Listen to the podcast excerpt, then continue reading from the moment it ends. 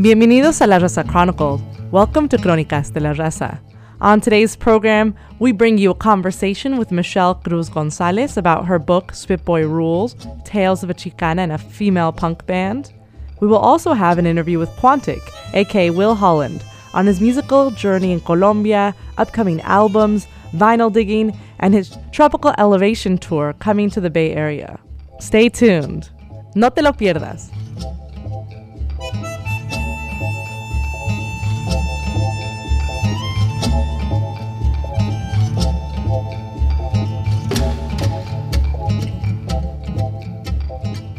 A hardcore show is maybe not the first place where you'd expect to see a Chicana woman on stage. But the outsider lyrics and aggressive sound can speak to folks who felt marginalized. Michelle Cruz Gonzales is one of those people. This Chicana, raised in a small town of Tuolumne by her single mom, gravitated to the in your face aesthetics of hardcore punk. She played drums for the groundbreaking all female band Spitboy from 1990 to 1995. PM Press just published her memoir, The Spitboy Rule Tales of a Chicana in a Female Punk Band. KPFA's own Apex Express producer Robin Takayama talked with Michelle about confronting hecklers at their live shows, how your heritage could be lost to a punk name, and the Bay Area punk scene in the mid 90s. So I want to set the right context when we say the word punk. At this point, everybody's heard of Green Day. Even Rancid has made it onto mainstream radio, and there, there was the Warp Tour. So there's this kind of skater punk that's Right. very well known. But in the early 90s, punk was more than a music genre, it was a movement. Sounds just a gonna bring me back up. Yeah, one thing that I can depend on. Sounds just a gonna So, can you talk about some of those values in the punk movement, like DIY, and sort of what opportunities people were making happen? Well, in the 90s, we didn't have access to the internet. wasn't widespread use of the internet at all, like there is now. Maybe in the mid 90s, mm, my friends and I started getting computers. But before that, if you wanted to make your own music, you made a demo and then you passed out cassette tapes of it, for example. You really didn't really know what was going on in other states and other punk scenes in the immediate way that you can learn now. Um, you, you'd have to wait until you read about it in the scene report in Maximum Rock and Roll, for example, which only came out once a month, or from getting fanzines from people who are traveling in town from other states. You know, I grew up during Reagan, and um, that was a tough time for poor kids, for kids of color, especially for children who grew up on welfare. You know, our moms got called welfare queens, and the the government was trying to to completely dismantle the welfare program, food stamps, Medi-Cal, and um, I don't know. I just saw, saw my mom struggle and grew up, you know, single. It was a single mom in a small town. I was one of the only few handful of Mexican families in town, and um, I, got a lot, I got bullied a lot. And a lot of the times, I got bullied by the adults in town. Actually, I, I actually think I probably got just as much bullying from some of the teachers than I did from my peers.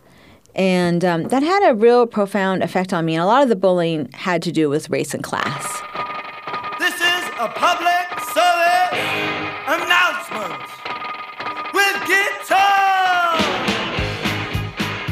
when the Clash came out with combat rock, you know, I started learning more about punk rock and really got attracted to music that was about something that kind of um, addressed some ideas or feelings of isolation that I was experiencing growing up. So that's how I gravitated to punk rock music back then.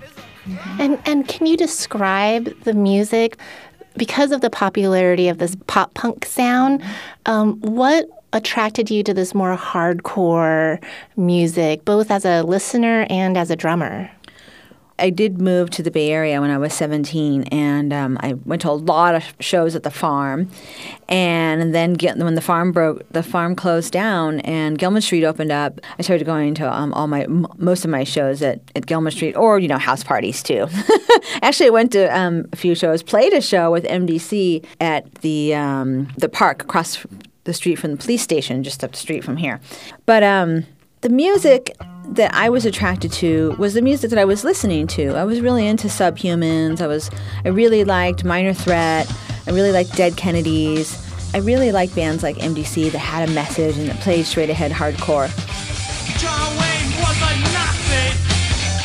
He liked to play SS. And I didn't there weren't any women playing that kind of music at that time at all. I mean, if there were some women in bands early on when I was in a band, they tended to be have like kind of a metal edge, and I didn't want to do metal. I wanted to do hardcore.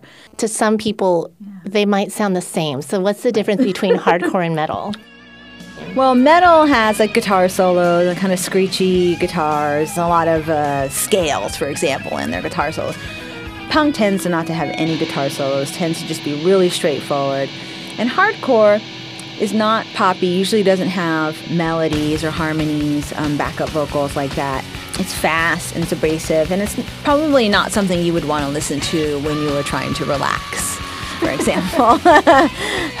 It seems like having a woman centric band has always been important for you. In fact, you wrote in your memoir I sought out women with whom I could play music, women who wanted to start the band that we wanted to hear, a band that played as hard as men did but sounded like women. And I wanted to write songs about women's issues. So, where did this feminism or women centeredness come from? well, first of all, I'd actually like to address the part that says played as hard as men and sounded like women. Like I had to write it that way to get people to understand what I mean. But I, I don't like that the measure is man. I tried to rewrite that line, you know, a couple of times to make it reflect what I wanted to say, but I didn't think it was going to come across what I wanted to if I didn't say it that way. Um, it's unfortunate that man is the measure, like they're the ones who playing this and created this music. But hardcore tended to be, you know, mostly men back then were playing hardcore, so I guess that's how I mean it. The other part of your question? Well, I was just wondering where this feminism came from. My mom was abused by my father. Um, that was a story I knew growing up because um, since I didn't know my father ever growing up, you know, you, when you're young, you ask a lot of questions. And finally, when I got old enough, my mom told me what happened. He was abusive. We left him eight months old because my mom is really, really pretty, you know, a fierce woman who doesn't put up with with that for too long. And at the time, the statistic was one in four women was either raped or sexually assaulted. And that was true for Spitboy. So many of us had experienced either date rape, all out rape, or some kind of sexual assault as a child. And we were writing songs from a very personal place. And because we were women in a predominantly male scene who had faced sexual violence or violence at the hands of men, we just felt if we were going to play hardcore, it was going to have a message, and that message was going to be a female message because that's probably what we would have wanted to hear, and no one was doing it. So we thought, well, we're, we're going to have to be the ones. Can you give us some examples of like some of your songs and the themes that you addressed in those songs? The themes that they addressed were rape, domestic violence, um, the fear of being alone, walking on the streets at night, like having to like feel that fear every day. Because we were young and we we took public transportation a lot, um, and you know walked and wanted to be independent women, but felt scared a lot of the times. Um, we also wrote songs about um, capital punishment and some songs about relationships and personal sense of isolation.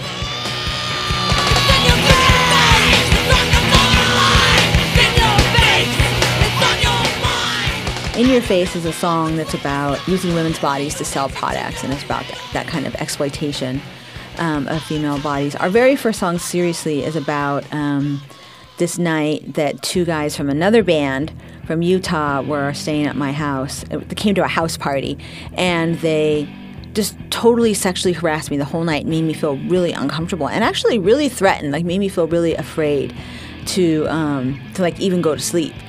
And they were friends of my then boyfriend, and he had some art show, so he couldn't come that night. And then they came, and because he wasn't there, they just felt like they had this sense of entitlement to just harass me all night long and make me feel really um, afraid. And so I wrote the song seriously about. Um, it's basically just about how like I'm not going to let somebody, you know, push me around because I'm a woman.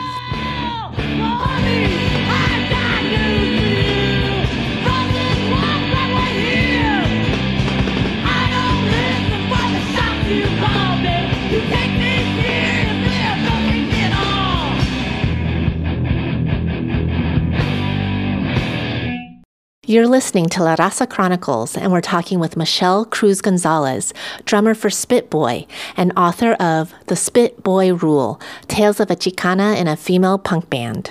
So, playing this aggressive music, mm-hmm. message oriented music that's like pro woman mm-hmm. was provocative when you played live shows. And mm-hmm. so, in your memoir, you talk about some of those examples when idiots were heckling Right. and that there were different ways that Spitboy dealt with it. So, do you want to give us a little teaser? we did get a lot of heckling, and um, sometimes it was, you know, sort of innocuous things like "shut up" or "what, just play," you know, things like that. And other times, people would say really, really nasty things to us, um, really offensive and really embarrassing things, frankly. At one point, we would lecture the crowd for being rude. And that didn't really seem to go over very well because who wants to be lectured in the middle of a punk show? I mean, let's be let's be frank, right? Um, in the end, we wound up quipping back and making smart aleck remarks that the heckler wouldn't expect. One time, Karen found the perfect comeback when she told this guy what he needed to do was go to the library and read a book. And the crowd roared with laughter. And we, when we, right when we heard that, we were like, okay, we finally kind of found our way. Don't lecture, don't engage, surprise them. Well, what I thought was really great in reading the memoir was the way that you three women and later the other mm-hmm. band member gelled and supported each other. So you mm-hmm. talk about a very egalitarian process in the writing of the mm-hmm. music, not wanting to be owned by a label. So you were put out by lots of different labels, um, and even having each other's back, like during the heckling. How did that develop? Like you, you called it spit the Spitboy Rule, your mm-hmm. memoir. So was there a discussion separate from the music of the band about how you were going to behave as band members together? No, you know, we never really had a discussion about it, which is interesting because I think back on those days and we were really young. I mean, some of the mistakes that we did make in the end or over the years of being in a band, we made because we were young and we didn't have as much experience as, like, say, if we were out doing it now, right? But we made somehow a very grown up decision to just support each other. And I think it felt like the right thing to do right away because as soon as we put our message out there, we realized that that was going to be a threat to people and that some people in the audience would turn on us. And if we didn't have each other's backs, it wouldn't it wouldn't last. So we had to have each other's back. So even if somebody responded to a comment in a way that one of us maybe wouldn't have responded to, we still supported that person and just tried to have our add our own comment if we wanted to smooth things over or to, to give another perspective because it just felt really important for us to to be supportive of each other. And one thing we were very aware of is the stereotype of women that can't get along, the kind of women who don't like other women, they're catty and they're jealous of each other all the time. And we did everything we could to avoid that. I think unfortunately, maybe perhaps a little bit of that came out with the Riot Girl stuff. Can you get, go into that a little bit more? Spitboy and Riot Girl started right around the same time. All of a sudden, we'd been together for six, nine months, and people all of a sudden started asking us if we were a Riot Girl band. Which was like a, a movement up in the Pacific Northwest. So it was women, they were forming bands, they were doing scenes, it was feminist, female focused, everything that we were for, but they called themselves girls.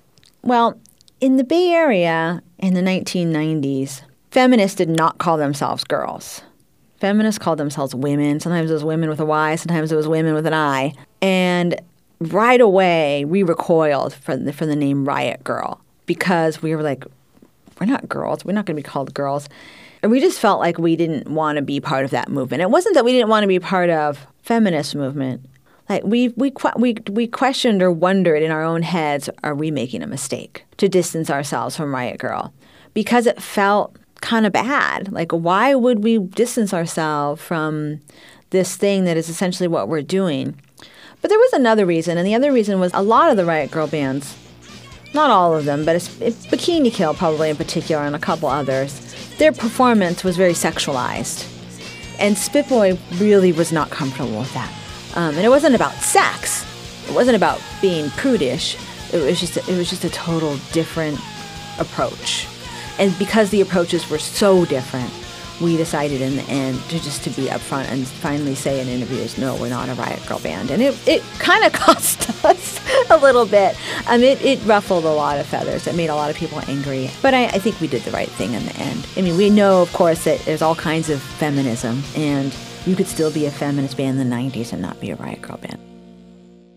Well, it's interesting that you talk about there's many different ways to be a feminist because I feel like um, the third wave feminism critique was about bringing in race and class. And really, that's sort of what you start alluding to in your memoir that despite your bandmates having each other's backs, there are stories that you tell where race and class almost silences um, your other bandmates. It becomes very uncomfortable for them to talk about, mm-hmm. and also for you to talk mm-hmm. about. And it's like unresolved, it almost seems like at the end of each chapter. Mm-hmm. We're looking at a, a 1995 split with Los Crudos. So there were like people of color in the punk scene.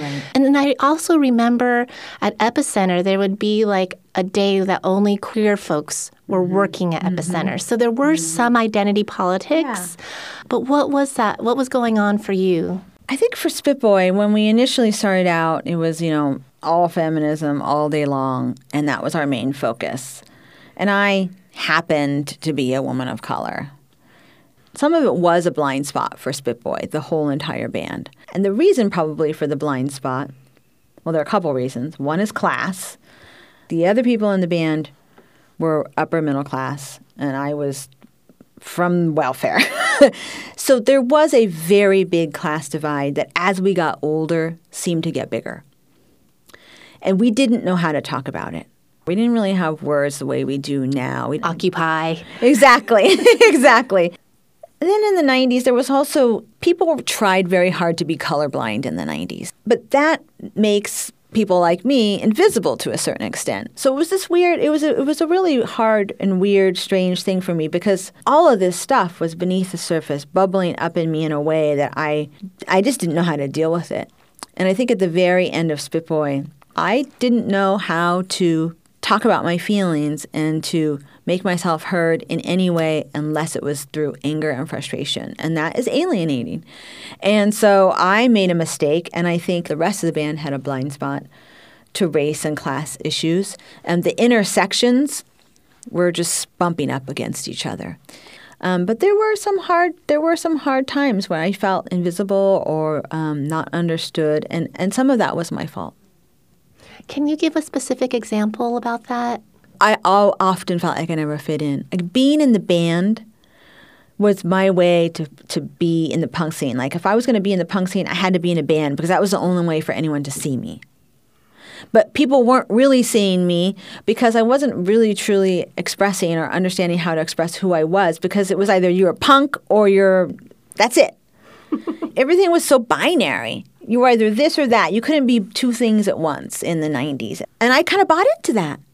Like, You know, if I'm going to have to be one weird thing, I don't think the world can handle both, so I'll just be punk rock. I'm not going to be this Chicana and have this identity, my background, and my, my family history. I'll just ignore all that. The, Well, uh, and that seems so demonstrated with the punk name, yes. right? like your punk name was Todd Yes. Spitboy. Right. Mm-hmm. Your last name was erased by your band name, right? Right. You know, that's how it was. You either were identified by your band, your band name was your last name, or the zine you did, for example. Or if you didn't have a band or a zine, what town you were from. Like there was that guy, Dave El Cerrito, for example. Right? you remember him? You don't oh, remember him? okay, so well, sometimes you also went by your town name as well. So yeah, there is a certain erasure of anybody's family heritage or background through the the kind of like punk name system. I mean, you know, punk wasn't like trying to steal anyone's identity or anything, but there was a way that it did homogenize everybody and that it made it a lot easier for my identity to just kind of fade away. Well, I mean, I think what's so interesting for my experience Mm-hmm. is I would see folks at UC Santa Cruz wearing the Spitboy shirt with the logo. And so when I finally got a record, you by 95 you were using your full name. And so I totally knew you were a woman of color. I actually was like empowered by seeing you there and That was a conscious decision to to use my full name. And we all decided to do it on this record. And I think that we were all realizing that we had fuller identities then. And I in particular decided to use my name because I was just getting so tired of having such a fractured and schizophrenic identity. Um, you know, I would go to LA and visit my family and be like my Mexican self, and then I'd come back to the Bay Area and be Todd for Spitboy. it was definitely a way of coming out as a person of color in the scene. That was all on purpose. Well, I guess to wrap, I just wonder what you um, take from your being in the band and if there are any lessons that you use from them in your teaching today. I mean, you, you teach at a community college, so um, are there lessons from them that you apply when you're working with young people? Well, I think the main thing that I teach that is definitely a staple from Spitboy days is to try to help young people see those who are marginalized and to also to think critically and to ask questions about everything to not just blindly trust their boss or their government or even their teacher.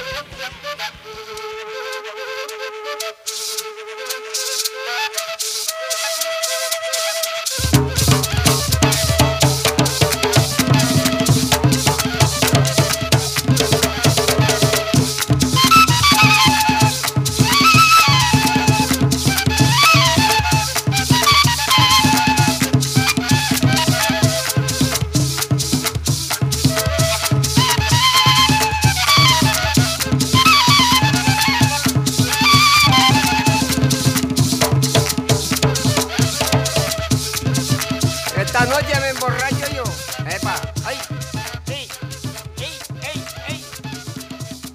You're listening to La Raza Chronicles, Crónicas de la Raza. I'm Brenda Yescas, and right now I'm on the phone with Quantic on KPFA 94.1 FM. Quantic, aka Will Holland, associated with the Tru Thoughts label out of Brighton, England. He's a multi instrumentalist, producer, DJ, and he's putting on a great tour coming up, Tropical Elevation Tour. On the phone with him, obviously, and have a chance to ask him some questions, and I'm really excited to do this. So, hey, Will, how's it going? Hey, Bruno. You're very well, thank you. How are you doing? Good, good. So, how's the tour going so far? It's been going really well. We we uh, we're halfway through uh, the U.S. leg, so we just finished in uh, Minneapolis. We had a sh- we got a short break in New York where we get to come home and wash clothes and water plants and stuff like that, kiss our children, and uh, and then we're off again to the West Coast, starting in Arizona and going right through to Alberta, Canada. So, for our audiences that's, never heard from you before, can you tell us a little bit about what your music sounds like?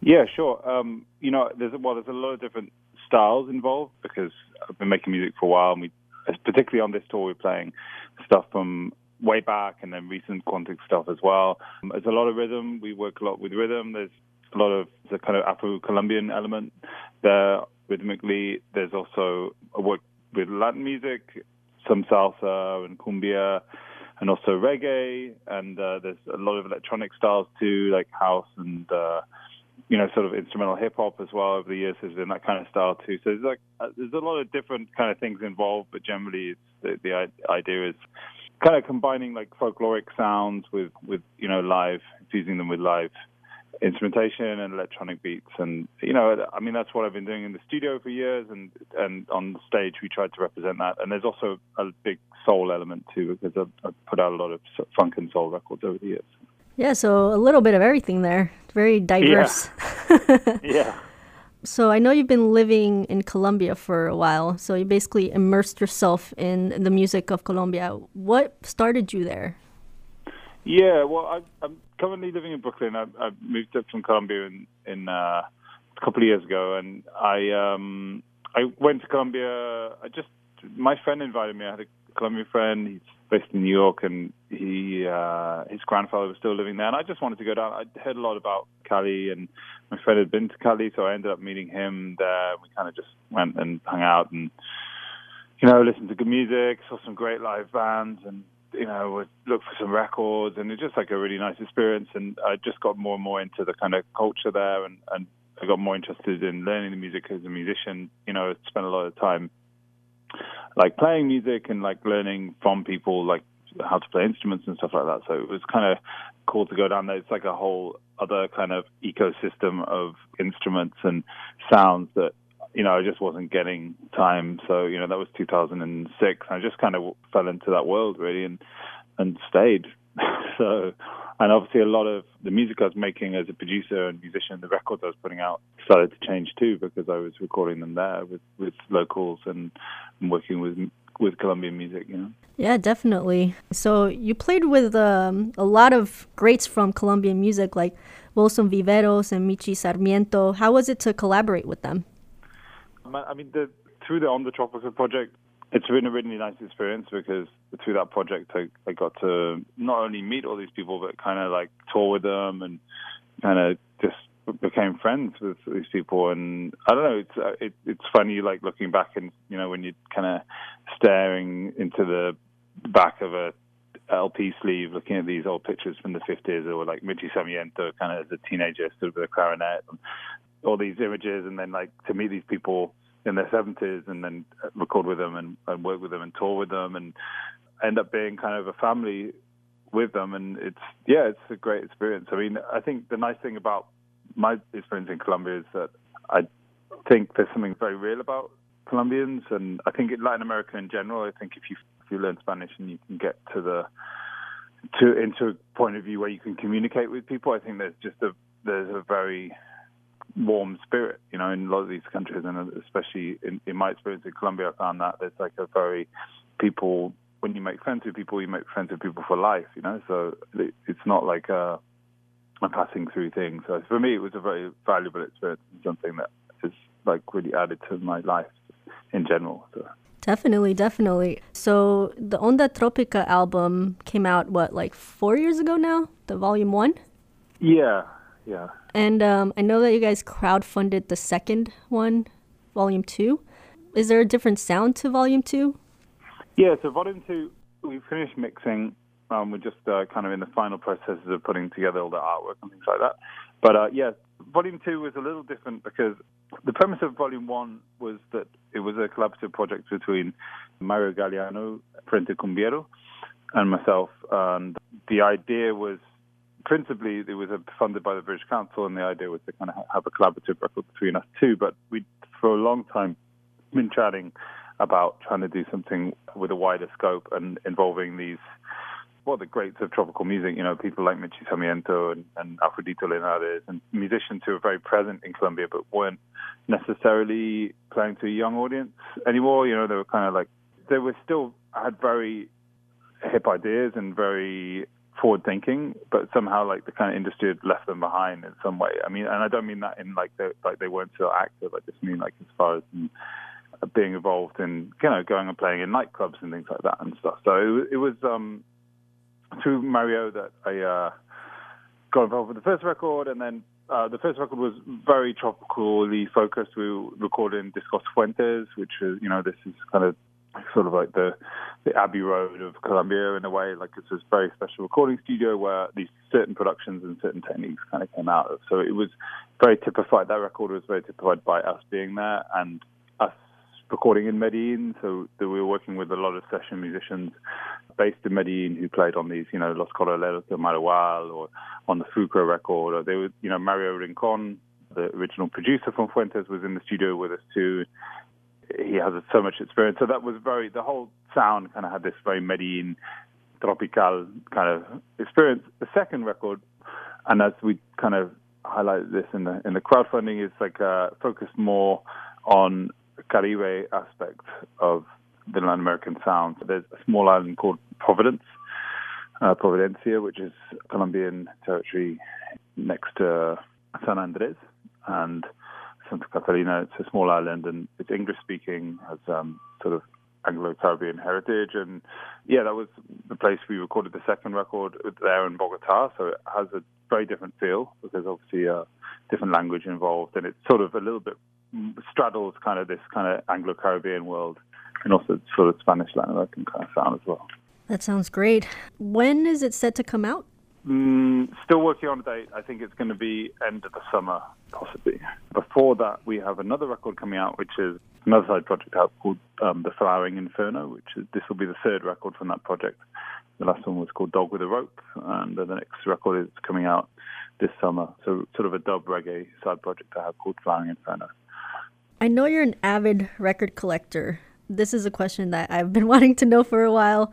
Could you tell us your top spots around the world where you like to dig and find treasures? Well, you know, a lot of the time, like when you're traveling, you know, you're passing through places a lot, and often you don't go back to these places, you know, so you kind of have to make the most of them when you're there. I would say, in my experience, the places that I've had the most fun looking for records have been Istanbul. I'd say that's a great city to look for music, partially because the culture there is so you know, the cafe culture and the kind of arcades and the different kind of places you find these record shops, you know, they're like deep within these kind of very multi-layered malls or arcades where you kind of have to like kind of mill through lots of different side alleys to get to these places. And that, you know, Istanbul's a really fun place to look for records. Also, we enjoyed going to the north of Brazil. I went to Belém and I was getting really into the carimbó kind of sound, um, this kind of tropical, like Amazonian sort of guitar, drum kind of bass sound, and I was really into that. And then Siriá, which is another rhythm from there. So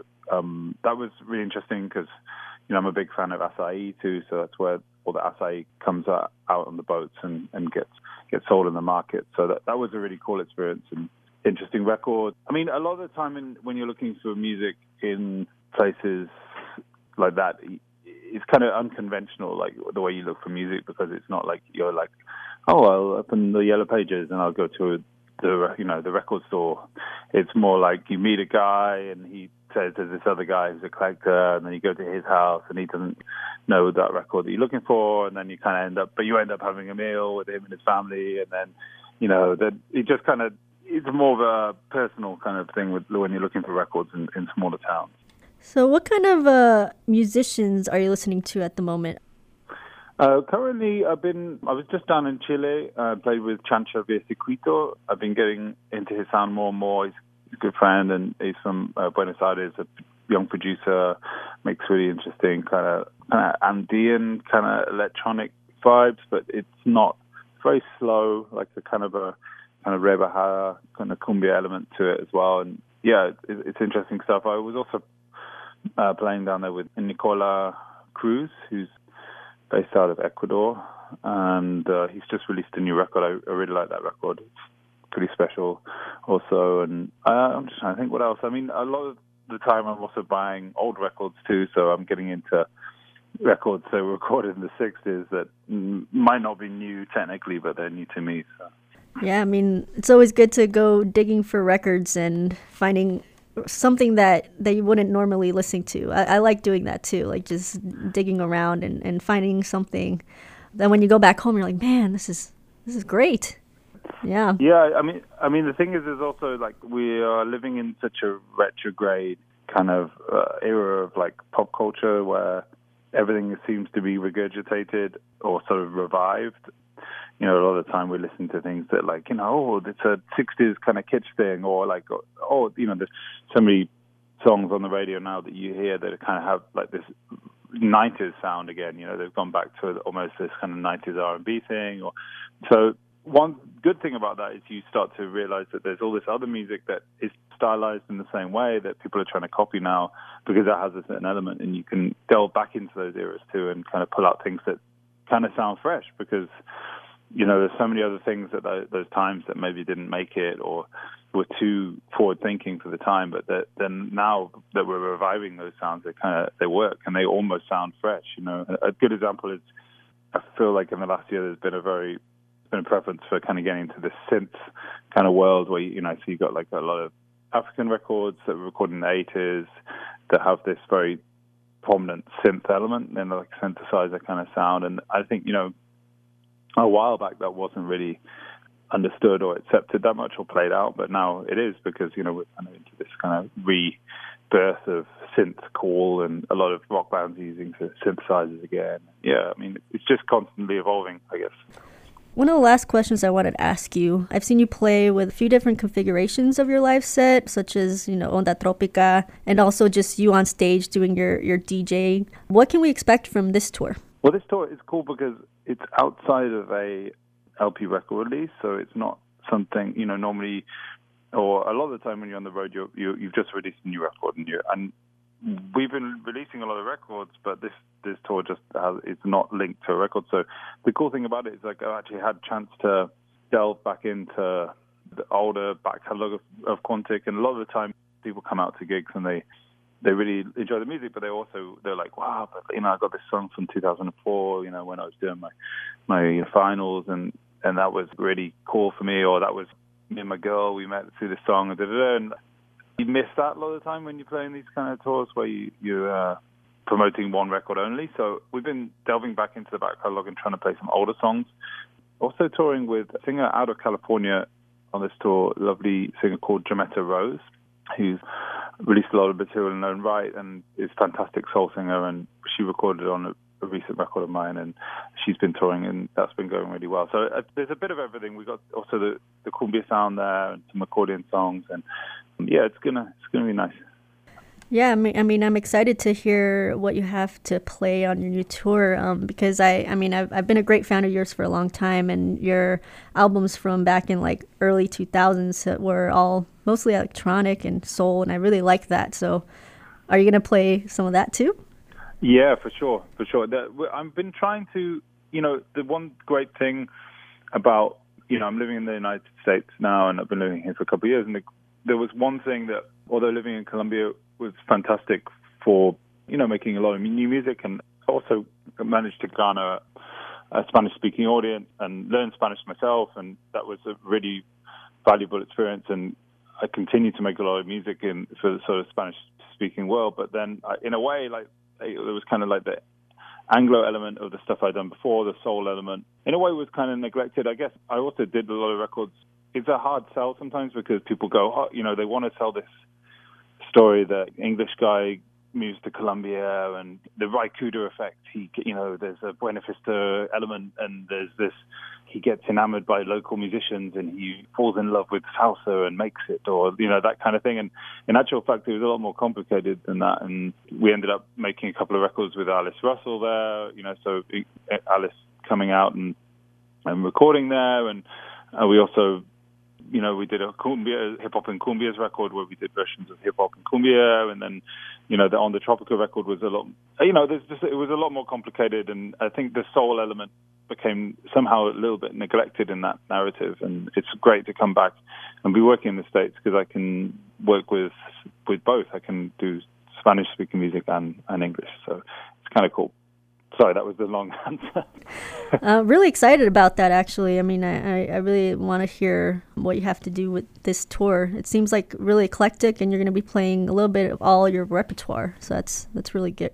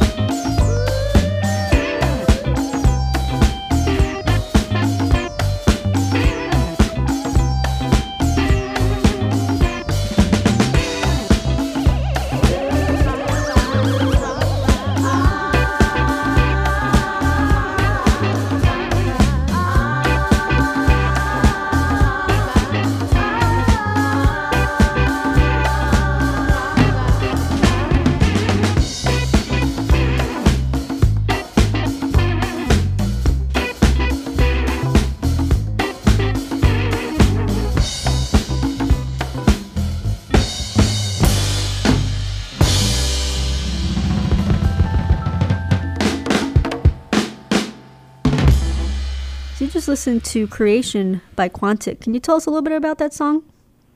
Yeah, that's a song from the last record, um, which was the Western Transient. Um, it's a Quantic record featuring Jametta Rose on vocals, and uh, it's a sort of disco joint that we recorded for the record, and we, we're playing that live in our shows currently.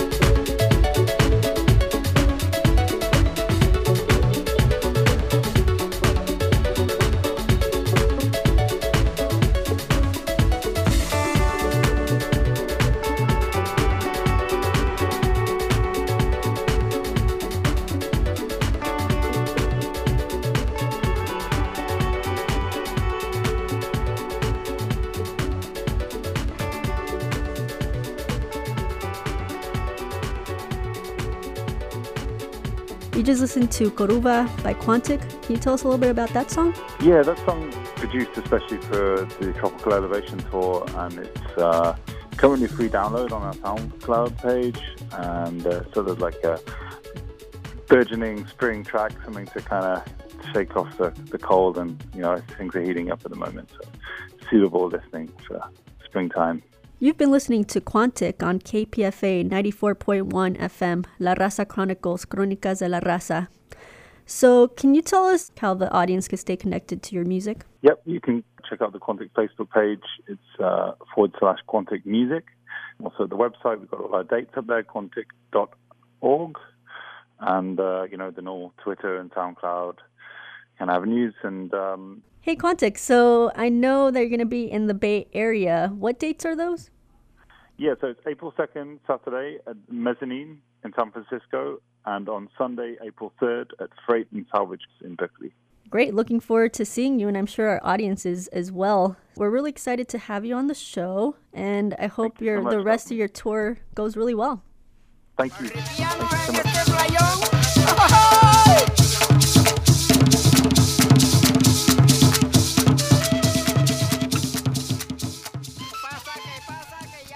And next, we're going to feature a song by Daymé Arocena. This song is called Madres, and she'll be visiting us from Cuba this Sunday, April 3rd. Don't sleep on it. This is her only show in the Bay.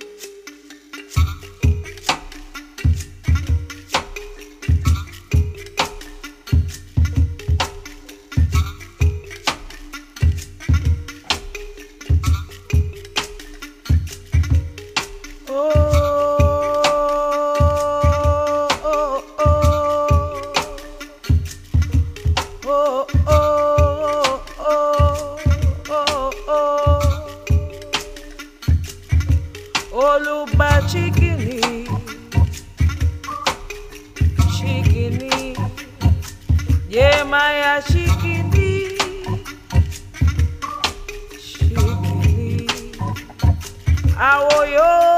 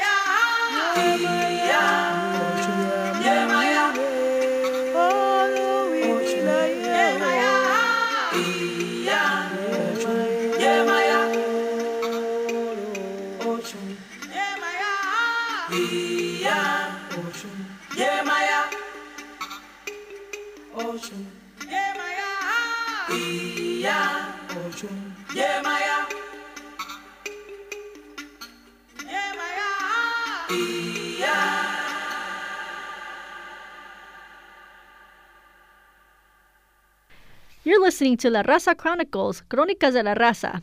I'm Brenda Yescas, and this is the calendar of Bay Area events and happenings for the week of Tuesday, March 29th through April 4th. For Friday, April 1st, social justice, Afro Latin, reggae, and rock with Taina Asili and Yvonne Fly Onakeme. Taina is a Puerto Rican singer combining powerful vocals with energetic social justice fusion of various genres of music. Yvonne is a Nigerian performance activist, poet, dancer, and mixed media visual artist. They will both be at Studio Grand in Oakland, 3234 Grand Avenue. Starts at 9:30 p.m. StudioGrandOakland.org. For Friday, April 1st, join the Chiapas Support Committee and the Global Women's Strike Collective in screening of a documentary film, Cambalache, El Valor de Intercambiar, The Courage to Interchange, about a group of indigenous women in Chiapas, Mexico, who have created a system of mutual aid and exchange in their community. The documentary is shot over five months of events and interviews about how their project works and the community it has created at the Omni Oakland Commons, 4799 Shattuck Avenue in Oakland, 7 p.m. For Saturday, April 2nd and Sunday, April 3rd, come listen to the Afro Colombian sounds of music producer Quantic with his Tropical Elevation Tour, bringing his eclectic mix of soul, Afrobeat, jazz, and more at the Mezzanine in San Francisco on Saturday, starting at 9 p.m. mezzaninesf.com. And on Sunday at the Freight and Salvage in Berkeley, 2020 Addison Street, freightandsalvage.org. For Saturday, April 2nd, Los Rumberos de Cali, a community dedicated to the preservation of Afro Caribbean culture. The mission is to unite, reinforce, and promote Afro Caribbean culture by inviting these unique elements of rhythm, song, and dance into everyday lives and culture at the Artillery AG, 2751 Mission Street, starts at 9 p.m. For Saturday, April 2nd, David Aguilar in concert. He is one of the most versatile, creative, and groundbreaking contemporary singer songwriters to come out of Mexico's independent scene, blending contemporary acoustic tunes with complex lyrical experimentation at Studio Grand in Oakland at 8:30 p.m. StudioGrandOakland.org. Also for Saturday, April 2nd, Rafael Manriquez Memorial Festival. An exciting lineup of musicians will be sharing the stage to honor and celebrate the exquisite artistry and musical legacy of Rafael Manriquez. Originally from Chile, Rafael lived in the Bay Area for over 30 years and graced stages all over the United States with his beautiful voice and virtuoso guitar playing. This event will feature Francisco Villa and Patti Carmona, direct from Chile, John Santos Quintet, Eileen Vance, Banda Sin Nombre, and Manuel Manriquez at the Freight and Salvage in Berkeley. freightandsalvage.org. For Sunday, April 3rd, join La Rumba and Brownswood Records for a memorable evening of Cuban music and culture with Daymé Arocena from Havana, featuring local talent DJ Cecile and DJ Ladies at the New Parish, 1743 San Pablo Avenue in Oakland at 3 p.m thenewparish.com. And this has been a calendar of events, Música y Arte for the San Francisco Bay Area. To add your event to our list, email us at larrazachronicles at kpfa.org. And for more information on these events or our show, visit us on our Facebook page, facebook.com slash La Raza Chronicles. Feliz noches! You've been listening to La Raza Chronicles, Crónicas de la Raza on KPFA Radio. You can listen to this program again or share it with friends by finding us on SoundCloud at soundcloud.com slash La Raza Chronicles. If you have any show ideas or events you think we should cover in our community calendar, email us at chronicles at kpfa.org. And if you want to stay up on news, make sure to follow us on Facebook. That's facebook.com slash La Raza Chronicles. Muchas gracias por estar con nosotros y buenas noches. Thank